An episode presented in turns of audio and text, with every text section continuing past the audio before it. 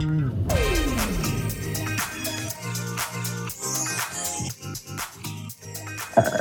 hi, I'm Madonna. I'm your worst nightmare. To rule the world. Why don't you show them what you do, honey? You've never had more fun with anyone else. People, people, we gotta move on to the next song. I'm sweet and I'm a bitch. You know what I mean? And that's always been the way it is. I'm, I'm a human being. I'm waiting.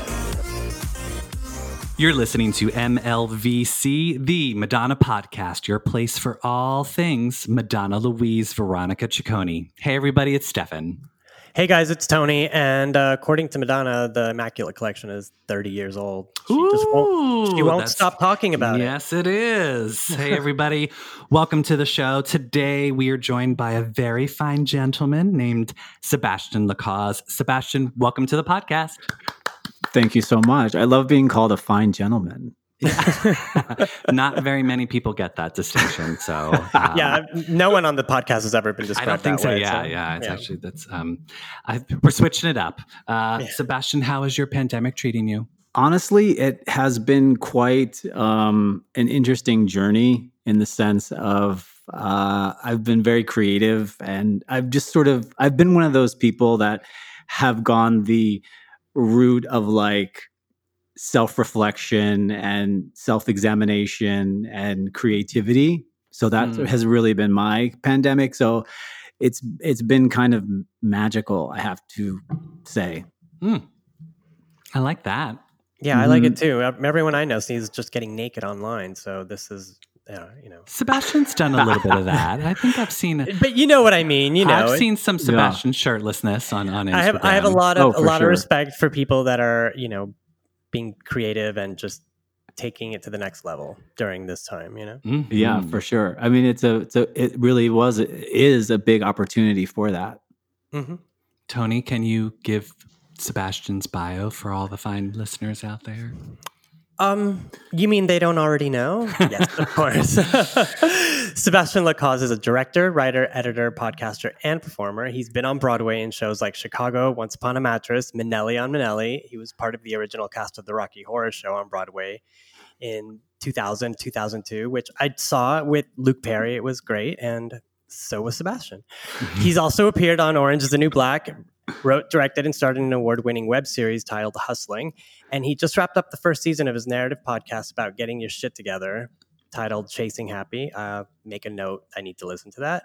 And also, he happened to dance alongside Madonna in 1995 at the storied Brit Awards performance of Bedtime Story. Welcome. Ooh la la! Love yeah, it. Love it. we're. I'm looking forward to getting into that one because I know that's like Madonna folklore. You know, right. It's so obscure. yeah, Yeah, and everyone has a memory of that performance. It's, it made everyone's heads explode, you know? So yeah, I'm, I'm excited to get into that. But before we do, just Mhm. wanted to do a little bit of this week in Ciccone because there was a, a couple little things that that happened. Firstly, we saw Madonna celebrating that Biden was named president elect. Did you celebrate at all, Sebastian? I, I I've worked out in my I mean, I did celebrate. I, w- I mean, how could you, you weren't not? part of the the, the party on uh, in West Hollywood. Oh, well, actually, I I did go out on Saturday night with a, with a friend of mine just to to get out there and like see how the energy. It was pretty amazing and pretty incredible, and just people just were so relieved and so um, just wanted to celebrate and let off some Mhm. steam. It was pretty exciting. Tony, you're being a bit skeptical, though. Yes. Well, you know, it's I can't help but be that guy. You know, it's like that horror film, you know, where the killer is dead, and then you look at your watch and there's still 20 minutes of running time. You know, Uh oh, something. It's not gonna go good. Right. but no, but. I'm I'm very excited, but I'm I am cautiously optimi- optimistic as one should be. yes. Right. My uncle said that, and I said, "Isn't that just skepticism?" I mean, the thing is, is look at the people we're dealing with. You know, No, they. It's. I'm telling you, they're gonna be dragged out kicking and screaming. You know, I sure. keep seeing I keep seeing those Beetlejuice memes, you know, where the the Deetzes move in and they're telling the ghost to get out, and that's exactly how I want it to be. Get the fuck out of here. Yeah, you know? he's gonna try to burn the place down on his way out. Trust I know. So- That's fine. We'll build a new one. yeah, it'll be an Exactly. interesting couple. It'll it be an interesting couple of months for sure. Mhm. Um, yeah, but and so as Tony mentioned, Immaculate Collection has turned thirty. That's so I, uh, crazy. I, it's so bizarre. That was my very first CD I ever got, oh wow. Hmm. and uh, I still have it, obviously. But it's weird to think that that collection is that old because thirty seems like it's old. Yeah. and I don't When feel. I, don't feel that old. When I got my allowance that week, I tried. you know, I mean, you know, I was three. You know, um, so when I got yeah, I got my allowance that week when it came out, and uh, I was like, how do I make like you know how do I get the most bang for my buck? So I ended up buying the vinyl because it was a fold out. It was two, Mm. two records. It was Mm. it was the right choice because you know I I you know just looked at it for hours and hours. Do you still have it? uh, it's it's somewhere. It's in his storage facility. He, has a, he has a Madonna storage facility, no. and uh, it's it's somewhere. It's probably at my mother's house. But um, Right. the CD I ended up getting for Christmas, and it was it, they did they used this and new engineering technology called Q Sound, and new it- at the time. new at the time. Uh, Madonna was the first person to use it, and it made every song pop out into your headphones. I mean, if you listen to it like live, it you know it sounded like anything else, but if you heard it with headphones, it was like like 3D sound. It was really cool, and I wonder if if newer pressings or digital releases of Immaculate Collection are using the Q Sound technology. If anyone knows, Hmm, yeah. tell us. I'm curious though because she's alluded to the fact that we might be getting some goodies, and I'm curious as to what those goodies might be. well, it could New- be that that more- merch. She yeah, has some, that- some more merch. She loves putting 30 on stuff and selling it. you yes. know? Sebastian, did you listen to the Immaculate Collection when it came out? Oh my gosh, I'm older than you guys, so I mean, I was a Madonna fan from day one. So first album, second album, uh, True Blue, all of it. Um, even, I mean, my my favorite favorite Madonna is still like the the original first Madonna. I think I think that might Classic, you might quintessential classic Madonna. classic Madonna and like the club days when when her brother was dancing with her Oh, yeah. Mhm. as a bat like that will always be sort of like my my go-to Nice. yeah but so i was i, I was listening to her from the age of 13 on when she was Good- on the cover of time you're, you're- magazine You're, a good man. That's why you were called a fine gentleman at the start of the show. oh well thank you I thank knew you were. So, Let's just take it up one notch. He's a fine gentleman of distinction. oh wow i need to come on this podcast more often Uh, I just want to give a quick shout out to uh, German Rojo, aka Maverick JA1 on Instagram. He, I had reached out to him because he runs a little T-shirt business, and he actually custom made me a pink-haired Madonna T-shirt. It's beautiful. Wow. It's amazing. It's super soft. I absolutely love it. So if So you, you you you you've received it? I have. I'm, I'm I'm wearing it right now. It's it's.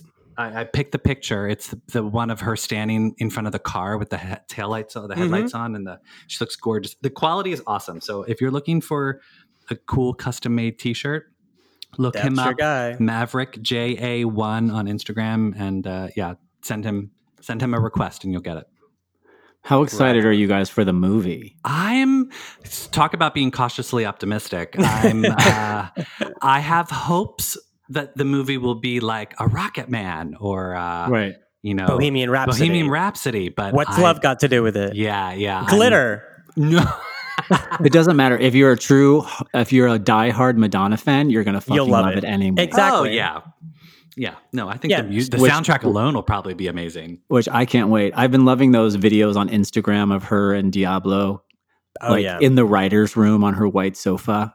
I I live want for that as like uh, I want that as a reality show. Seriously. no, and you, and you guys heard that post the other day where she put the uh, the demo for burning up that no one's ever heard before. So No, Oh, that no, was, no, that, that. was No? that was out in the '90s. Tony, Uh, somebody sent that to me, and they were like, "No, this was out in Stephen Bray apparently released uh, early Oh. Madonna demos album, and Mm. that was Well, okay. I'm glad you corrected me because I don't want to be corrected on mass. I was gonna say, I, I, I, yeah, I had, had to call you out. No, if you Google it, it's on it's on YouTube somewhere. Um, Okay, I, I, found I, think I have that that CD. It was Oh, yeah, called yeah, yeah, it's there. Madonna. Oh, it's really good.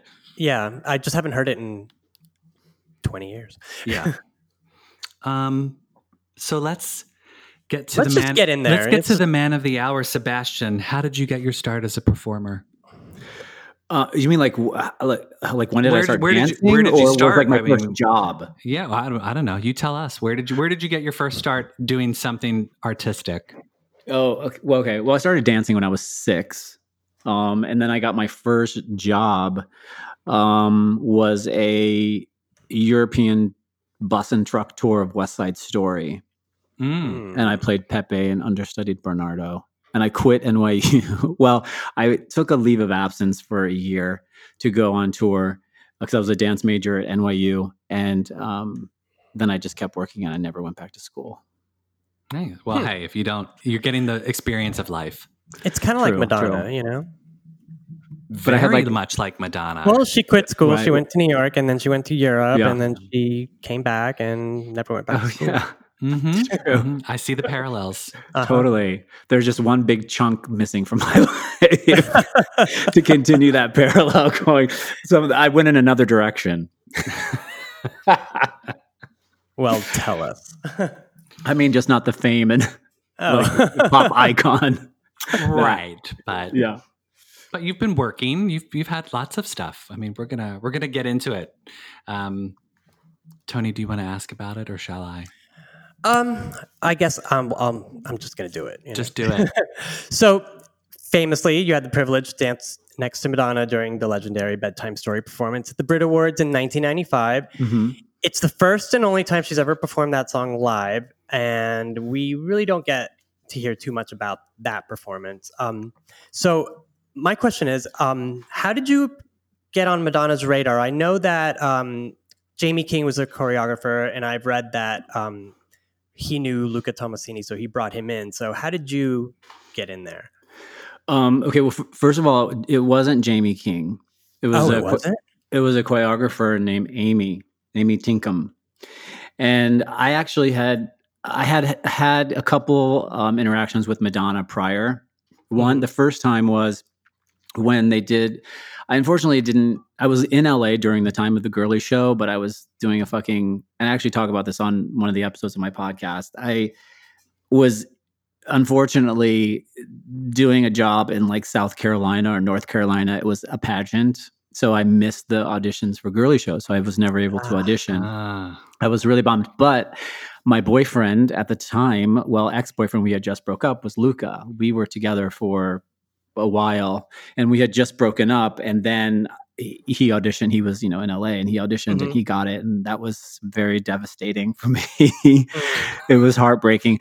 I actually was home. I was the only one home. We lived together in this house in Valley Village, and um, he was out, and our other roommate was out, and um, uh, the call came in. It was back during when you know voice. We had answering Yeah. machines, and so the answering machine picked up, and it was the first choreographer, Keith Young, saying, and he kind of joked. He was like. Listen, Luca, I'm so sorry. Like, you were so close, and Oh, da, da." no. And then he joked. He's like, "Psych, God, you got it." And it's just me in the house, and I don't even think Oh, the lights were on. It was Oh, like so sad. sad, girl. It was like it was awful. So, um, and I was sleeping in the den at that point. We weren't sleeping in the same room, and so then he would he um, would get up and you know he had rehearsals. Well, as you may or may not know, they ended up letting Keith go from Mhm. as first choreographer and. Alex Magno came in, and Alex, I had worked with Alex a lot, and I always took his class, and I was like one of his guys. I was like his boy at the Oh time. my God, everybody studied with Alex. We had him on the show, and he was telling us everyone that he was like, "Oh, and this person was in my class, and Carrie Ann Inaba was in my class." Oh, yeah, yeah, but- I was like, "Oh my God, everyone!" totally that was i was in that that time frame with carrie ann and and um uh, with alex well because carrie ann Mhm. also did girlie show Mhm. so um alex had, was up for choreo- choreographing the girlie show and he ended up not getting it but so they went back to him and so he had to come into rehearsals and workshop a number on the guys and madonna was going to come in and watch it Mhm. so I was working with him, um, workshopping the number, which was La Isla Bonita. And um, the night before he went in, he was like, "Do you want to come in and be my assistant?" I was like, "Uh, yeah." Mhm. so, um, so I went home, and Luca was up because he had to get up early, and he they had like these boxing. There was boxing moments in the show, so he had to get up early and go take boxing lessons before they rehearsed. So he was up and gone before I even was able to tell him, oh, by the way, I'm going to be at rehearsal today. Oh, how funny. so um, yeah, so I went in and um, was Alex's assistant, and um, we uh, we staged La Isla Bonita, and Carrie Ann played Madonna when Madonna came in to watch, and actually Chris Childers was injured, so I actually was one of the four guys that performed the showcase of the number while Madonna watched, and it was wow. um, Carlton. No and- pressure. No pressure. Yeah, well, no. actually, th- I didn't have any pressure. The crazy thing was, I everyone was really, really tense. I guess because the choreographer had already gotten fired, so the it was really tense in there. And especially when she came in, everyone was like, "Oh, the energy and the whole." And when they rehearsed in a sound studio, um, and you were a- like, I don't even go here. I was. I was like, I really don't. Yeah, I mean, it was exciting to see Madonna and everything, and I was excited to perform. You know what I mean? To like, Yeah. it wasn't like I was like, and I I workshopped the number, so I knew it better than anybody in the room. hmm So it wasn't like I was I was worried I was going to mess up or anything. So um, we did the the number. I didn't really meet her then, um, or maybe someone I can't remember. But uh, we did the number and, and we left. And um, and Chris actually, her brother was there, and he was saying goodbye to us as we were leaving. And then he did say to me, "Sebastian, why weren't you at the auditions?" Mm. And I was like, I I didn't say I was doing this Miss South Carolina pageant. I just said I was I was out of town working. Wait, So- can I ask you we're just for a second? Yeah. What were you doing for the South Carolina pageant? Were Dancing. You in the pageant? Oh, Maybe okay. he doesn't want to answer that question. no, I was a I was a dancer. They had Oh, like see. four or a five dancer in the dancers. pageant, like mm-hmm. carrying the the contestants around. and- yeah, or in the they did a couple production numbers, I think, and we were dancing and then also escorting see, the girls and that kind of thing. Yeah. right, right, right, right. So Gotcha. Sorry, I um, just I was like, are you wearing a sash? What's Oh I my needed God. a Yeah, no. visual. no, uh, yeah, I would not look good in a sash. it's not a toddlers and tiara moment. anyway, back to Madonna. Yeah. Okay, so that was the first um, experience, um, and then when the girlie show was over, Luca and I rekindled our relationship um, Oh. for a moment, for a brief moment, and he was invited to Madonna's house for a Fourth of July party, and so this is when she was living in the house on in the like on the cliff that had like the Oh, the the striped house. Yes. yeah, That- the one that caused much controversy with all of her neighbors. I think it's called Castillo del Lago or something next to the reservoir, right? um, I just remember that it was. Yeah. I'm not sure where it was, but They had to put you in a car with a blindfold on, and they couldn't actually see where you were going. And I had then no they idea. take it off, and wow, you're at Madonna's party. yeah um uh, yeah so then that was the second time i met her and um i feel like i actually met her because i was at her house and then luca introduced me as his boyfriend and you know that stuff and actually i had braces at the time and the first thing she said to me when luca was like this is my boyfriend sebastian and she was like hi she's like i like your braces Oh, interesting. What were they? Were they? well i think she was just like they were clear on the top metal on the bottom but i think what she was i think she was just like being disarming she was just like yeah. she was just like saying I like calling a spade a spade in a way do you know what i mean Mhm, it was just mhm. like and trying to I like almost you. like make me almost it was like blunt and it was very madonna but and it, also it was like i see you and i see you have braces and like don't worry about it you know She likes teeth accoutrement, though. I mean, the girlfriend's always has a grill or a True. gold tooth or True, something. yeah. You know, I mean, Sebastian, She- sounds like she's maybe jealous of your braces. I was thinking She was jealous. I She want braces. I want- oh my god yeah maybe i'm the reason why she had a grill Thanks, Sebastian. i inspired that i inspired that God, had we known, I'd go back in a time machine and prevent you from going to that party. wow wow thanks for stealing any of my thunder that i thanks i appreciate it any of my shine Okay, so uh, to the the performance that Yeah. I've I've been reading in different places that Jamie King was involved. So is that not in yeah not in that performance at all so when the time came for that to come up um, christopher her brother was directing it. Amy tinkham was choreographing. Mhm. and they wanted luca they had luca and they wanted twin they wanted the guys to be like twins. And right? so luca actually was like is the one who um, suggested me for the job. And so i just they just hired me. I didn't have to audition or anything. Um, and then the next thing i knew i was booked on this job. And we rehearsed uh, without Madonna for a while. Did you guys rehearse in the United States? Correct. Yeah, we rehearsed um, here in LA, and then we flew to New York, and that's when Madonna met up with us, Mhm. and we rehearsed with her, and um, that was pretty exciting. I mean, I still remember the moment she walked into the rehearsal studio.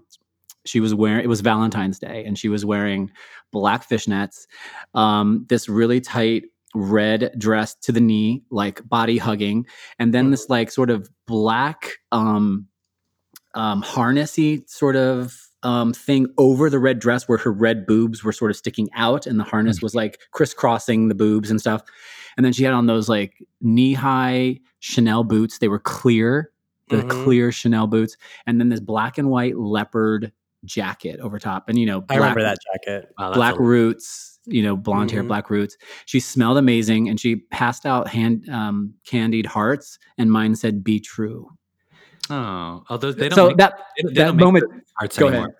They don't make them anymore. No, they, they they that company went out of business sadly. So Oh, Um, really? did you keep the heart, Sebastian? I I didn't. I ate it. I thought that would be weird. I think I didn't want to be like. Put it in your pocket save it for later. I was going to say we rehearsed in New York, and actually we had to go. They wanted to get our costumes, and so we actually all piled into a town car after a rehearsal and went to this um, like upscale men's boutique called Charivari that was on Oh, it was on the west side, right? 57. There was a big one on 57th Street Mm-hmm. on the like between I don't know sixth and seventh or seventh and yeah I think it was sixth and seventh. Yeah. And so obviously they all knew that she was arriving. So then I had this moment of like going to Charivari with Madonna, excuse me, and like shopping with her. And like she's like, we're just going to the store, and like you know, obviously all the the salespeople are like you know gawking and and she's like holding things up to us and like it was crazy. And in the car over, she wanted to talk about Showgirls because I had just done Showgirls. and I don't know if you guys know this, but she was apparently up for Cristal Connors. Yeah, I remember at one Oh, point dude. it was uh, Madonna for Cristal Connors and Drew Barrymore as um, Nomi Malone. oh my god, that would have been such a different. That would have been in such a different movie. Yeah, and I I don't know what happened. Do you have any? I, I don't I don't really. She just mentioned that she was. I remember her saying she was. She almost did it. I don't. I don't know what happened. That would but uh, she was curious to know. She wanted to know how it went. That would have been epic. Yeah, Wait, what did you do for Showgirls? I was one of the dancers. and FYI, I- FYI, listeners, Sebastian failed to send us a bio before we did re- this. Oh my recording. My god! bad, Don't do that to bad. him. I don't have all of the intel, so if there's surprises that come up, that's why. I don't know if I would have included that in my bio though. Oh, I would. Please, I'd be like first on the line. Showgirls. I actually had in- I, I in had a small film- role in it. Did you have? Did you have like um, lines with Kevin Stay? I did. I was Sal, the straight guy. Okay. I, I had braces in that. I, can- I, I know. I know exactly who you are. I'm a big, big, big Tony loved admirer. Showgirls. He loves. Yeah. I love it so We'll, much. we'll do like we should do like an alternate Showgirls reality of like if Madonna was cast in the movie, and we can just like, Yeah. talk through that. okay, so you guys are talking about showgirls, but I had a question um, about the blonde. How did how was that decided? Um, I don't remember how it was decided. I just remember that they were like, "You guys are going blonde," and they sent us to uh, a hair salon, and that was the first time I ever bleached my hair blonde hmm because they wanted us to be this like you know these like surreal looking twins.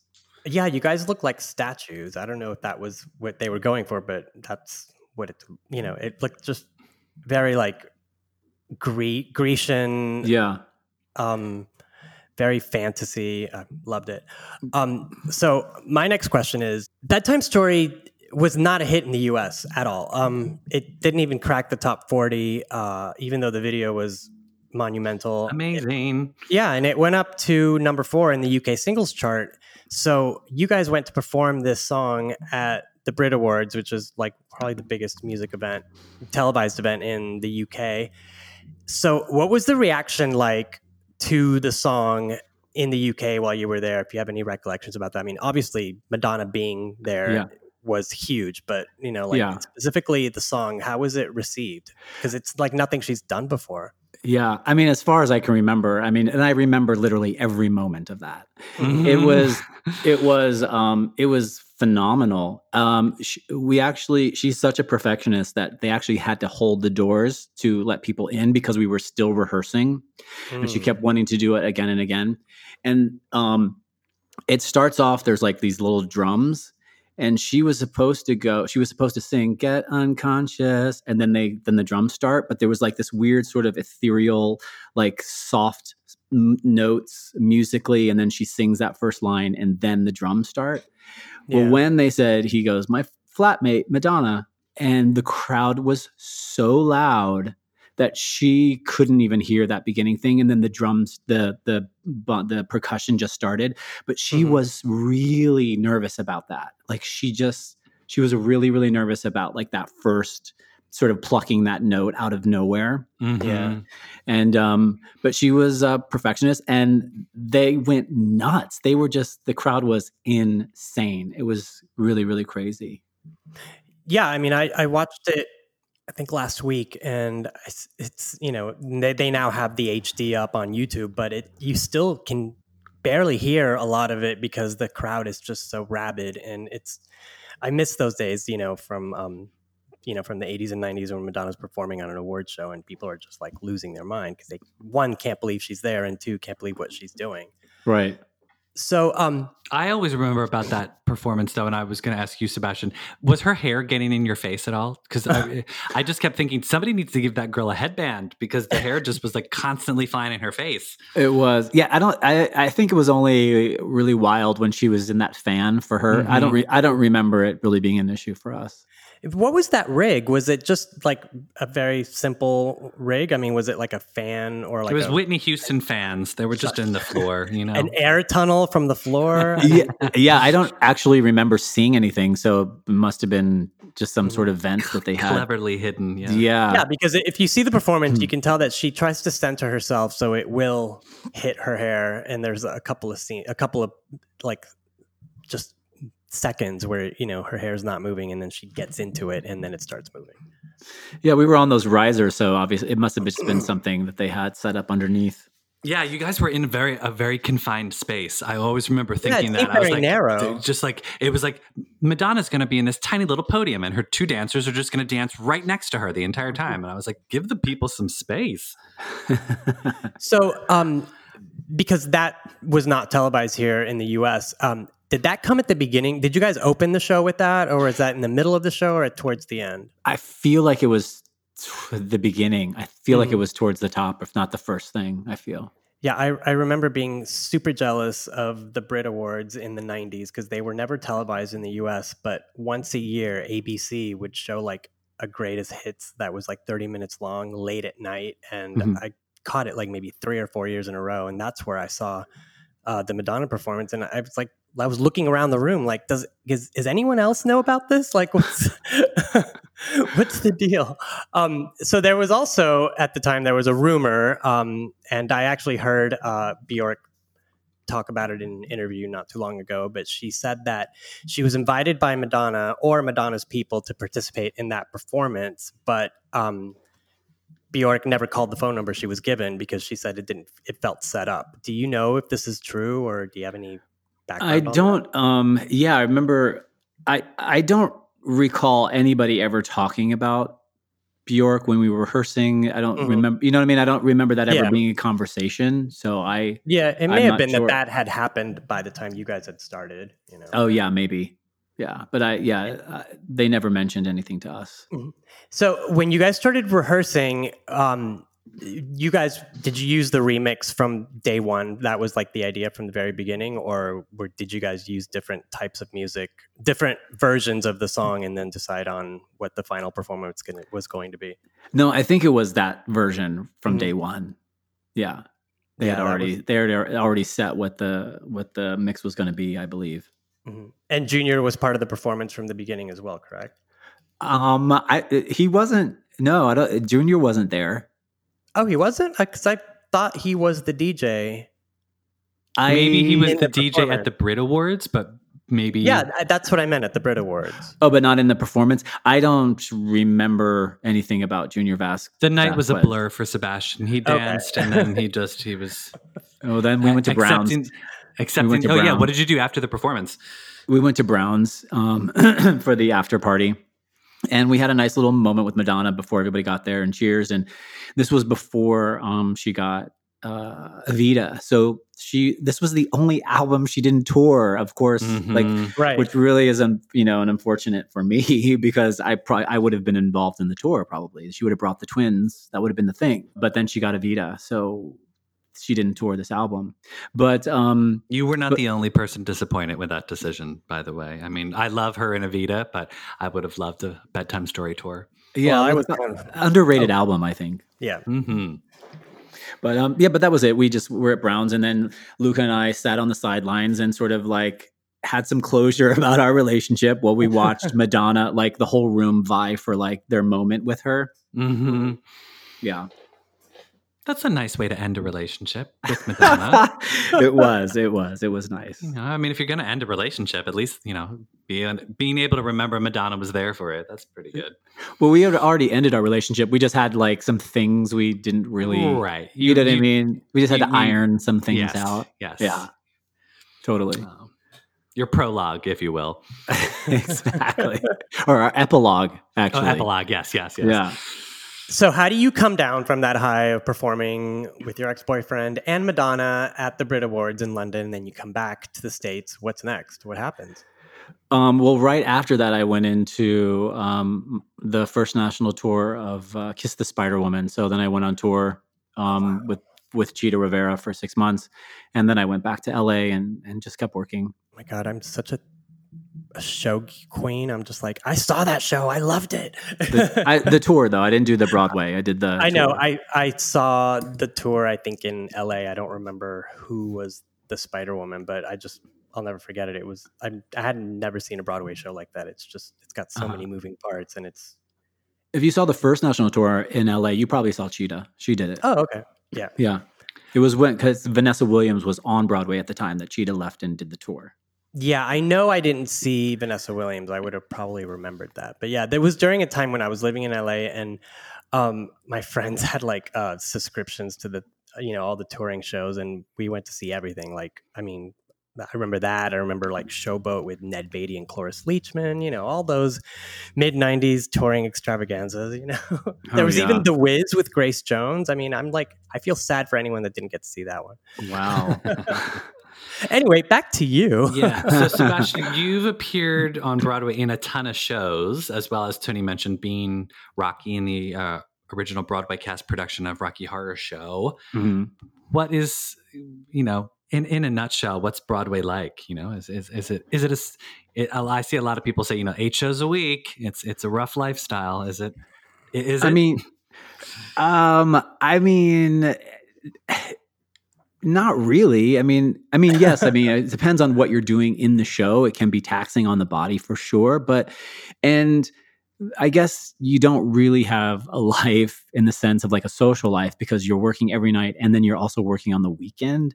Mhm. But, you know, you have your days free and, you know, you're working on Broadway. It was an amazing time. I loved um, every show that I worked on and the people and the experiences. And there's nothing like performing live on stage in a Broadway house. It's pretty magical.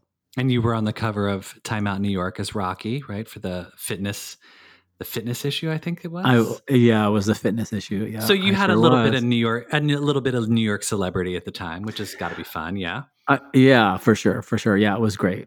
It was a lot of fun. And so, a little background: uh, Sebastian. I met Sebastian when he studied acting at a New York-based school named T. Schreiber Studio that I managed for a couple of years. It's a little tiny little studio off off Broadway. They do a couple of productions every season. And Sebastian got cast in their production of Love, Valor, Compassion, which I had to end up stage managing because the stage manager the night before they opened had to have an emergency appendectomy. And so What? me and a faculty member were like okay i guess we're going to stage manage now. So we Oh, helped. we learned the cues the night before opening and then ran the show for the six weeks.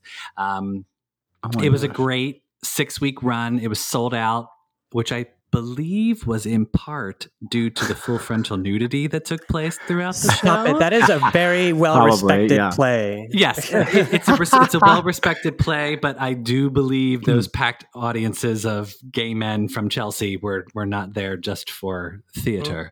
Um, Perhaps. Sebastian, what it's what's it like bearing it all on the stage? Well, honestly, it's it's all those cliches that you hear it is. It's very um empowering, empowering. I can't even say the word empowering because you um you know that you have the room's attention, Mm-hmm. you know? And um, there's just something about losing your inhibitions and sort of not really giving a fuck and just sort of letting it all hang out, literally. That is um, just very freeing and very liberating.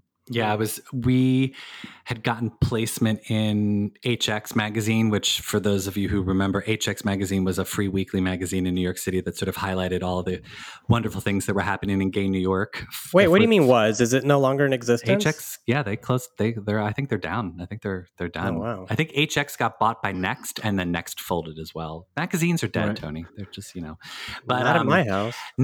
HX magazine had reached out to us because they heard we were doing Love Valor Compassion and that you were in the show, Sebastian. And they said, "Do we have? Do you have a f- press photo?" And so I grabbed Sebastian and another one of the actors, Colin, and we ran out into the roof and did a quick little shirtless photo shoot that I could send over to them. and they originally were not going to run a photo for for our little production that could, but Mhm. because it was such a good photo of Sebastian and Colin, uh, they were like, "Okay, we're running a photo of you guys," and so I, I, I was I was proud. Uh, yeah, I remember that, that. photo actually, I still put that. I have that photo on my website because I love you do? Oh my god! I love that photo. It's so. I mean, it's from another lifetime ago, but Yeah. it's, uh, it's, uh, Um, I don't know if you remember if you were even privy to any of this, but like I sort of like t- took the reins and sort of reproduced that whole production. Where did you know anything about that? I tried to stay on the outskirts of any drama that was happening. Um, I mean, no, it didn't was say it was drama. I didn't say it was drama. It was it was because I- I went to that studio because I wanted to. I, I was leaving the dance world behind and trying to move into acting. And you guys had T. Schreiber had a, a season of plays, and so I knew that I had to get into a play in the city so that I can invite casting directors so they could you know Mhm. see me acting and because they just knew me as a dancer. And so when all the um like when the production uh like plans or designs or everything came out i don't know if you remember but originally it kind of looked like like a unicorn had thrown up all over everything. Everything was like rainbow. It was literally rainbow. Everything was oh, you're talking the set itself. yeah yeah. Ah, yeah, produced yeah, yeah. it not directing it. I didn't say directing yeah, it yeah. produced it like the production value and everything so i was like this is not going to work. Like i like i can't invite people to see this play with like Did you it know, look like a pride float? No, what Yeah. I think th- so. The backstory that happened was they tried to save money on the productions. that we had done uh, a lesbian play right before, so it was like a Pride series that we were doing, and so we did a, si- a six week run of a of a show called Last Summer at Bluefish Cove, and they tried to repurpose the set from there to save some costs, and Yeah. it didn't work out.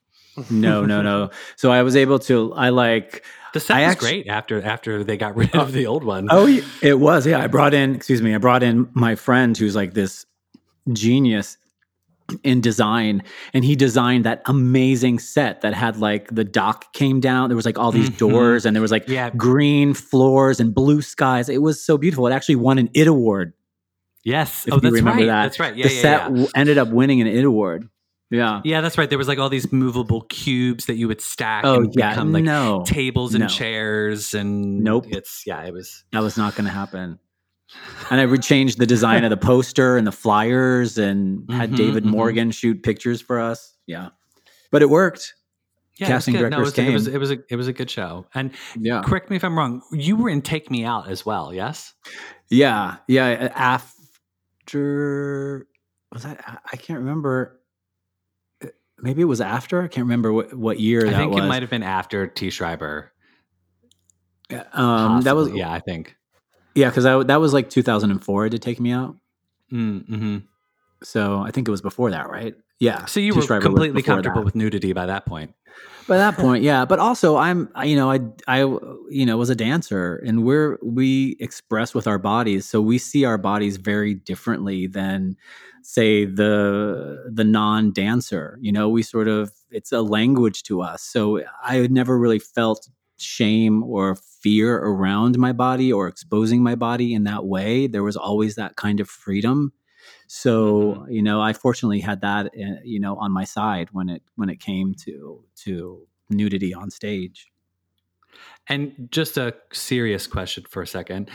How important is it and why is it important to showcase gay stories in theater, television, film? oh my gosh it's it's super important because our community um, need to see themselves reflected. They need to see their stories being told so that they know that their lives matter and that they are allowed to exist because Mhm. we're still, um, you know, in many parts of the country and parts of the world, we're still fighting to be able to even exist. And there are a lot of um, young gay people, or and even middle aged or older, who who still struggle. So that's why inclusion and representation is really important because stories heal, and people need to Mhm. see themselves to know that they are not alone and that their lives matter and that they deserve to be here. So that's why our stories are super super important to tell and that's really sort of the the purpose now behind all of my work behind my Mhm. short the, that I've done and even my podcast is all about um um, opening up that dialogue and uh, in my podcast i really like talk about all my dark aspects and really talk about um, healing that stuff and and how it how we need to face those dark aspects and how they how we sort of are um, um, programmed from an early age, especially when we're gay. Um, we operate from these places of shame and fear, and we're constantly trying to prove ourselves and find our worth and our value, and it and it comes out in behaviors that sometimes are not necessarily the most healthy behaviors for us. But we're like so searching and so trying to find where we belong and trying to find meaning and trying to find um, value in our lives. And so that's why it's important to have these stories so that people know that they matter. Yeah. Well, so you mentioned your podcast. Well, uh, that wasn't, I was going to bring that up in a second, but since you mentioned it, let's talk about it. Let's, so your Sure. podcast is called Chasing Happy. Um, Yeah. What was your inspiration for this 16 episode series? Your format's very different than ours. You, how do you go about crafting the episodes? Um, how yeah, tell me about the format. Well, honestly, guys, it kind of just it kind of developed and it kind of changes a little bit throughout. I didn't really have a plan. I knew that I wanted to jump into this space. I saw it as an opportunity to tell stories and I saw it as an opportunity to join the conversation about um bringing consciousness into our lives, living more authentically. I had just come off the heels of my short, which is about a priest with HIV. And I came out in my Kickstarter video when I was raising money for that film and spoke publicly about my status for the first time in my life. And so I felt really compelled to share that story and dive deeper into all of that in my podcast. And I wasn't even sure what the format was going to be. I wasn't even sure what I was going to do. I just sort of like literally each episode I unfolded as it went along. And I had this moment, um, like I sort of mentioned that the quarantine has been very, I've found a lot of solace and I've, I've grown a lot. I've been meditating probably like for four or five years now. So leading up to the quarantine, I was, had kind of primed, primed myself for all this isolation and um, I had done an interview for a documentary for Showgirls. It hasn't come out yet, but they wanted some BTS footage, and I had shot a lot The lot. Jeffrey of, Schwartz documentary, right? I yeah, I think so. Yeah. And I had shot a lot of stuff back then, so he um, transferred a bunch of stuff that I had on high eight so he could use it for the documentary. So this one one day during quarantine, I was like, oh, let me look at that. Let me look at that um, footage. And so um, I grabbed a glass of wine and I pulled out the footage, and I watched it, and it was really triggering. I just watched Mm. my young self, like 23, because it just started bringing up all this stuff of like how I felt at that time and how um, I just hated myself really.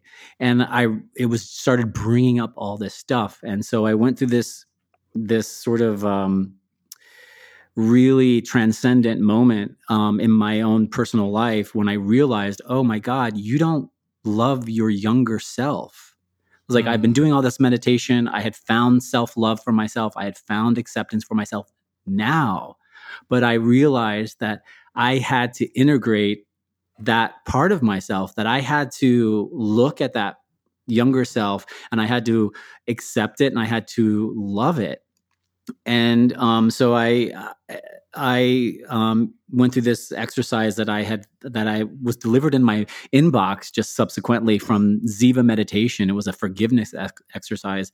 So I did this exercise and just all this stuff started coming up and I started realizing so many things about my past.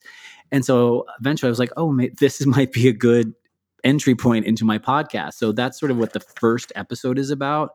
And then as it unfolded, I was like, oh shit, am I just going through my life? I guess Mhm. I am. I guess I'm just going through my life now. And so it's nonfiction and it is narrative. And I kind of go through my life and talk about what I was going through at the time and sort of like how I how I was just really so fucked up. Um, and f- just from um, feeling no self worth and no self love, and growing up biracial and um, growing up in an um, all white suburban neighborhood, how that affected my mind, and tracking through all of this in my life at the same time, how I've come out of it, and and um, uh, through self reflection and self examination, how I've been able to change my life. And that's what the podcast is about. And it, like I said, it tracks through my life as an artist and um, sort of like with with um, introspection and lessons that I've learned and, along the way.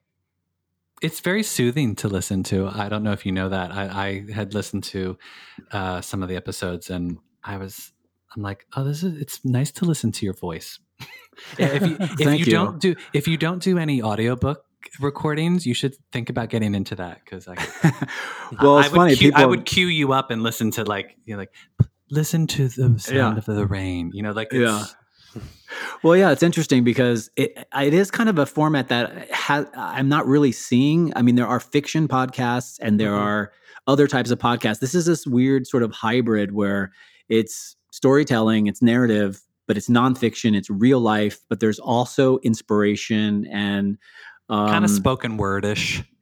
yeah that kind of unfolded as at it as the series progressed i sort of found myself doing these sort of like spoken word openings with music Yes. it really um transformed and sort of ha- has become its own thing um yeah i'm really i'm really happy with how it turned out and Mhm. people have been really the responses have been so beautiful and you know because it's super raw it's super honest it's super unapologetic and um yeah i just kind of exposed so much like i didn't really think i was going to do that but then once i got in i just couldn't turn back Yeah, that's it's, that's the best way to do podcasting. Tony and I know all about that. You just you have an idea to do a podcast, just jump right in. Just start doing it and figure it out as you go. you you can't overthink it. It happens organically. But Yeah. you know, yours is like the content is very cathartic and and it also like kind of ties it to your other film short film project Disciple, which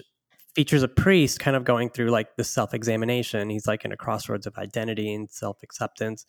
It explores his HIV status.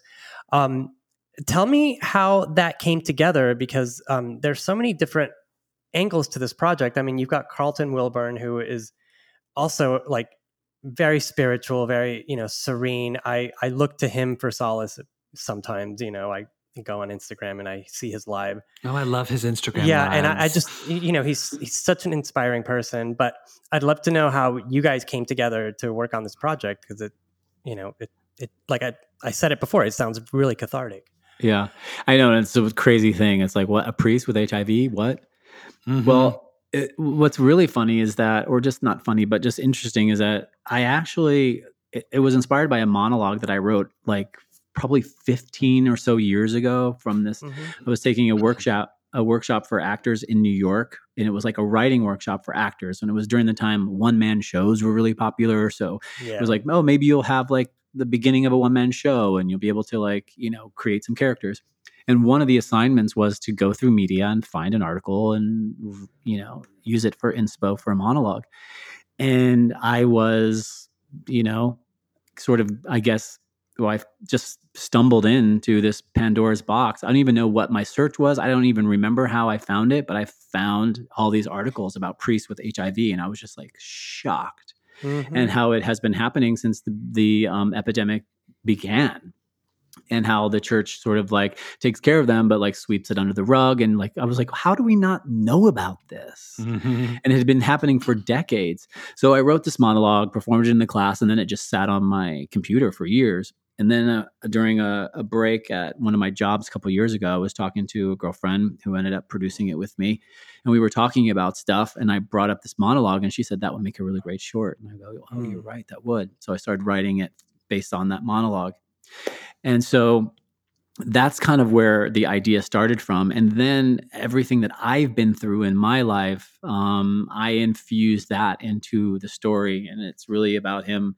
facing some limiting beliefs about himself. And he you know coming to this realization that he had you know about facing who you are. You have to face who you are and stand in your truth. That's kind of what the film is about.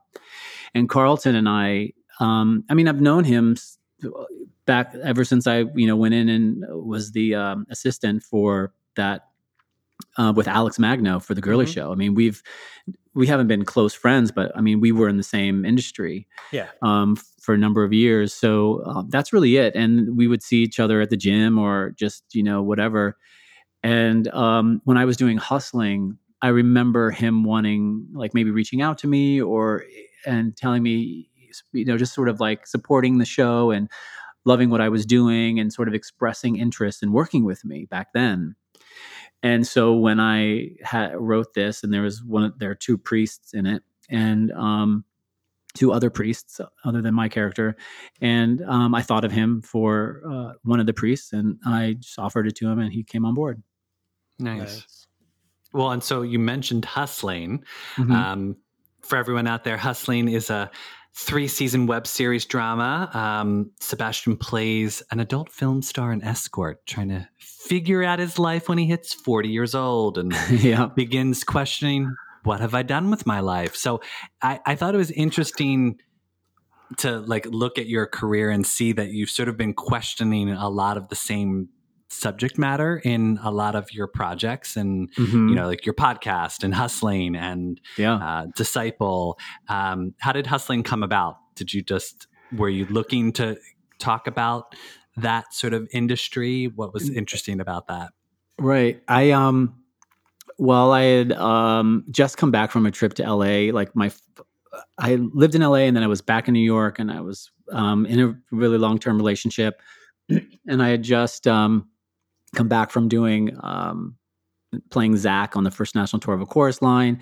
And I wanted to um get out to LA because I had done the ABC diversity showcase in New York like the year before. Um so i wanted to like find some time to like try to be you know like in television and stuff. So i came out to la for like six months and then when i and it was really inspiring and i was auditioning for tv for the first time. It was really great. Um, i didn't book anything but it was still a very inspiring trip and when i went back to new york i just felt like i wanted to I- i was just so energized that i was like what can i do? And you know there were web series and so i started looking around and my boyfriend at the time had told me before he was like you should do a web series but you know when he told me i just wasn't ready to do it and this time I was ready. So I knew. So I started exploring and looking at all these web series. And at the time, there were a lot of web series about out of work actors and like what it was like to be an out of work actor. And there were people doing doing it great. So I knew I wanted to do a, a web series, but I didn't want to make it about an out of work actor. And so I remember I had met these two um, porn stars when I was in LA just recently. Um, and they were both very different. One was younger, um, in like in his early 20s, the other was like 30. And what they both shared in common is that, or, you know, at that time when I met them, is that they both sort of expressed that they wanted out Mhm. but they both really didn't know how to get out of the business or what they would do. So that was sort of my launching off point. And then I was like, well, it sounds kind of like it was very similar to where I was in my life. I had just turned 40. And so it is a I used that as the backdrop. I made it about this guy who um this uh, he was a, a porn star escort who was just turning 40 and sort of trying to figure out is there anything else I can do with my life? and I was really just starting to move into acting and like really trying to change my life. So I just really infused what I was going through into that show just un- through the lens of a sex worker. But it was really about someone who was trying to change their life. And um, yeah, and it, it kind of became uh, just like Disciple did. It was like, is life imitating art here or is art imitating life? It was like very, the lines were very blurred. But um, I think Well, the and you main had some you had some good guests on the show. There was uh, Ren Daphne Rubin Vega, Yeah, and yeah. Stephen Guarino, Wilson Yeah. Cruz. You Mhm. know, there's uh, and it's fun. It's if you've not seen it, people, you can go on YouTube. Well, uh, Sebastian has a, has the link. When when you have your website launched, you can put all those links up there. And uh, but yeah, it's it's fun. It's flashy. There's lots of you do a good lap dance, Sebastian. I gotta say, I don't know what kind of homework Oh. you did, but um, you, you- well, he was in Showgirls. yeah. well, Oh, true. Yeah, yeah. But I was like, it, I was like, there was some, there's some gratuitous nudity, which is, which is always fun. a little bit, yeah. Well, where little- can we, a little bit, a where little can bit. we find this um, revealing web series? Um, I have a YouTube channel. So if you go to YouTube and everything that I've ever created, except for Disciple, because it can't be out publicly because I'm submitting it to film festivals, but everything is there on my YouTube channel.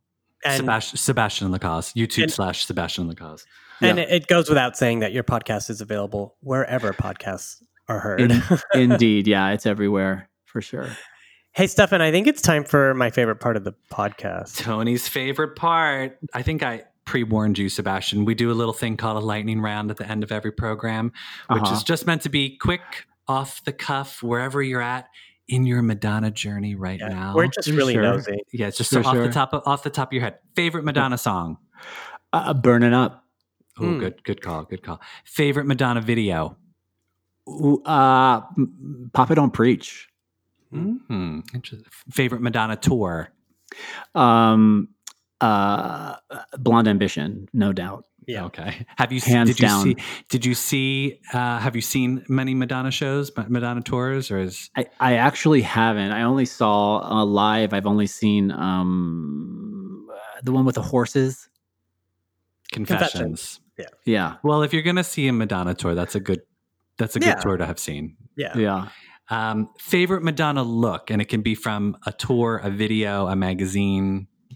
Um, it, honestly, it's a toss up between her early days and the Blonde Ambition days. Hmm. Are you ponytail or curly hair? Oh, curly hair. Okay. I mean, I love the ponytail. It's iconic, but there's just something Yeah. about that. Those curls that get looser and looser as the show goes on. That just, I'm just. Uh, They look they- so good during the Vogue number where they're just like literally In her sopping face. Oh, yeah. it's the best. It's the best. I that show, at Truth or Dare, I could honestly never Mhm. get tired of that. Never Yeah, get tired it's, of it. It's a good. I loved being part of that era live because Yeah. it was just such like. I mean, I was in high school and it was just yeah, it was fun. And she Um, changed the way people did tours. Like no one did tour, Yeah. had done a tour like that ever with like theatrical, like storytelling and narratives and themes. No, and costumes. She's the mhm. one who changed the way people do tours. Now that tour changed it. And we've never looked back. I also think Madonna is also questioning her identity throughout life as well. It's a parallel she shares with you in your work, Sebastian. Love it. Love it. With lots of religious imagery. Yeah, absolutely. Right, You know, yeah, like yeah. and and some nakedness. hmm You know, I mean, she she did a well. So, Sebastian, before we we let you go, what's what's next on the horizon? What are you other than submitting Disciple to some film festivals? What are you working on? Um, well, I'm I've started um, a series based off of the podcast. It's Oh, nice. um it's not so it's more fictionalized, but it's based off of the later the later half of of the podcast when I'm in LA. Um, so I'm writing that, and I'm just starting. I just filmed one today, but I'm starting to um, crank out some video content that sort of um, is aligned with sort of the things that I've learned, uh, like during Chasing Happy, and sort of like inspiring sort of um, life lessons uh, that I just feel compelled to share. Oh, cool. Well, so we'll be there'll able to find all that on your YouTube channel, correct? Um, yeah, I'll be putting that on my YouTube for sure. Uh, will there be a season two of Chasing Happy? I'm still trying to figure that out. I mean, uh, Because you I've- sort of did like you went into it with like it's going to be 16 episodes and that's it. I didn't even know it was going to be 16. It was just like, okay, I think I, as it went on, I was like, oh, maybe there's one more. Okay, I'm getting to this point. My, I went until the present moment. You know, it's Mhm. like, okay, I caught up to where I am now in life, and so that was the end. But um, I really love the space, and I love the platform. Um, so um, I'm going to think about what I can do, but um, yeah, I'm not sure yet. Well, I was going to suggest if you ever run out of ideas for a podcast, it's always great. Just start bringing guests on, and then you have tons of stories to tell. This is true. This is true. But I do like the idea of like the storytelling aspect because I am a storyteller. I that that's what excites me about the space is is using it to tell stories in a, in a new in a different way. Yeah, and it sounds like you're growing in your space, which is amazing. Yeah, yeah. So so we'll see. I'm I'm I'm definitely thinking about it. Nice. Well, Sebastian, thanks so much for taking the time. I'm I love being able to hear about these little bedtime story moments. Uh, Me too, and I love going back in time. I mean, I haven't heard the name Charivari said out loud in at least 25 years. Oh my god. oh, I love that store. I know. yeah, thanks for remember it from having me and letting me ramble on and on. Yes, um, we loved hearing all these stories, and thank you so much for sharing your stories with us. And everyone, you know, you got to listen to this podcast. It's called Chasing Happy, and also check out. Yeah, if you're in lockdown, there's plenty of Sebastian Lacause content Mhm. for you to consume. There's hustling, there's podcasts. There- yes, Um, please uh, follow I know on that uh, the, the Jeffrey Schwartz uh, Showgirls documentary is kind of coming out in 2021. So, Oh, is it really? God, Yeah, we yeah. shot that so long ago. I'm, I know I'm going to hate seeing myself in that. Well, it's you know, you know what happened is um, I that was actually supposed to come out this year, and it was going to hit all of the LGBTQ um, film festivals. Mhm. And Oh, they're holding it because of COVID. yeah, so I mean, th- Mm. I- you know, he I, I did read something that he he wanted to like wait because he needs he needs audience reaction. I'm Mm. like, Right, I, I right. totally agree. You know, Yeah. Sebastian, I, I will go out on a limb, even though I've not seen the, the footage that you're referring to, but I will go out on a limb and say you should not hate how your younger self looks because Oh no, I have meant a- my my my older self doing the interviews. That's what. I, Either way- I was gonna say, I'm like your younger self. Your your your physique was amazing. Oh no no no, and you shouldn't hate how your current self looks either. Because I had this epiphany the other day, where not the other day, but like I've had this epiphany this past year where I was like, I had seen a picture of myself in my 20s, and I was like, oh look at how cute and young I am in my 20s. I was like, I did not appreciate how beautiful a person physically I was back in my 20s. Mm-hmm. And I thought, oh my God, in 20 years, I'm going to look back at myself in my 40s and think Yeah. the same exact thing. And so I've been trying every Truth. day Yeah. to appreciate my 40 something body and 40 something self and be like, you know what, Stefan? When you're 65, you're going to be like, I wish I was 45 again. So that's think about that, Sebastian. Don't don't don't poo poo your current self because Love the skin you're in, guys. Yes. Totally. I mean, no, I come on, love the skin I'm in now, but that was like a couple of years ago. Yeah. a lot of growth has happened since then. Yeah, yeah. We all, we, all, we, all, we all go through that. But thanks again, Sebastian, for My pleasure. Yes, tell us where we can find you on social. I'm on Instagram at lacause I lacause I am. Shoot lacause underscore I am. Yeah lacause underscore I am. Um and then like Facebook I guess. YouTube Sebastian Lacause like um YouTube forward Slash, slash yeah. user forward slash Sebastian Lacause or whatever. Or just you can just search Google Sebastian it, yeah, Lacause just yeah that will come up in YouTube and um Twitter uh being underscore Lacause Great. Well, we want to thank our listeners for tuning in yet again. We love putting these episodes together for you guys. And as the year wraps up, we're coming up with some more exciting stuff for you guys. So, Stay tuned. yeah, don't touch that dial. yeah. Don't don't turn don't turn us off. But you can find us on Instagram at MLBC Podcast, on the web, mlbcpodcast.com. And um, yeah, just look for us on anywhere that podcasts are available. And we'll see you guys next time. Thanks All right. again, Sebastian. Thanks. my pleasure thanks for having me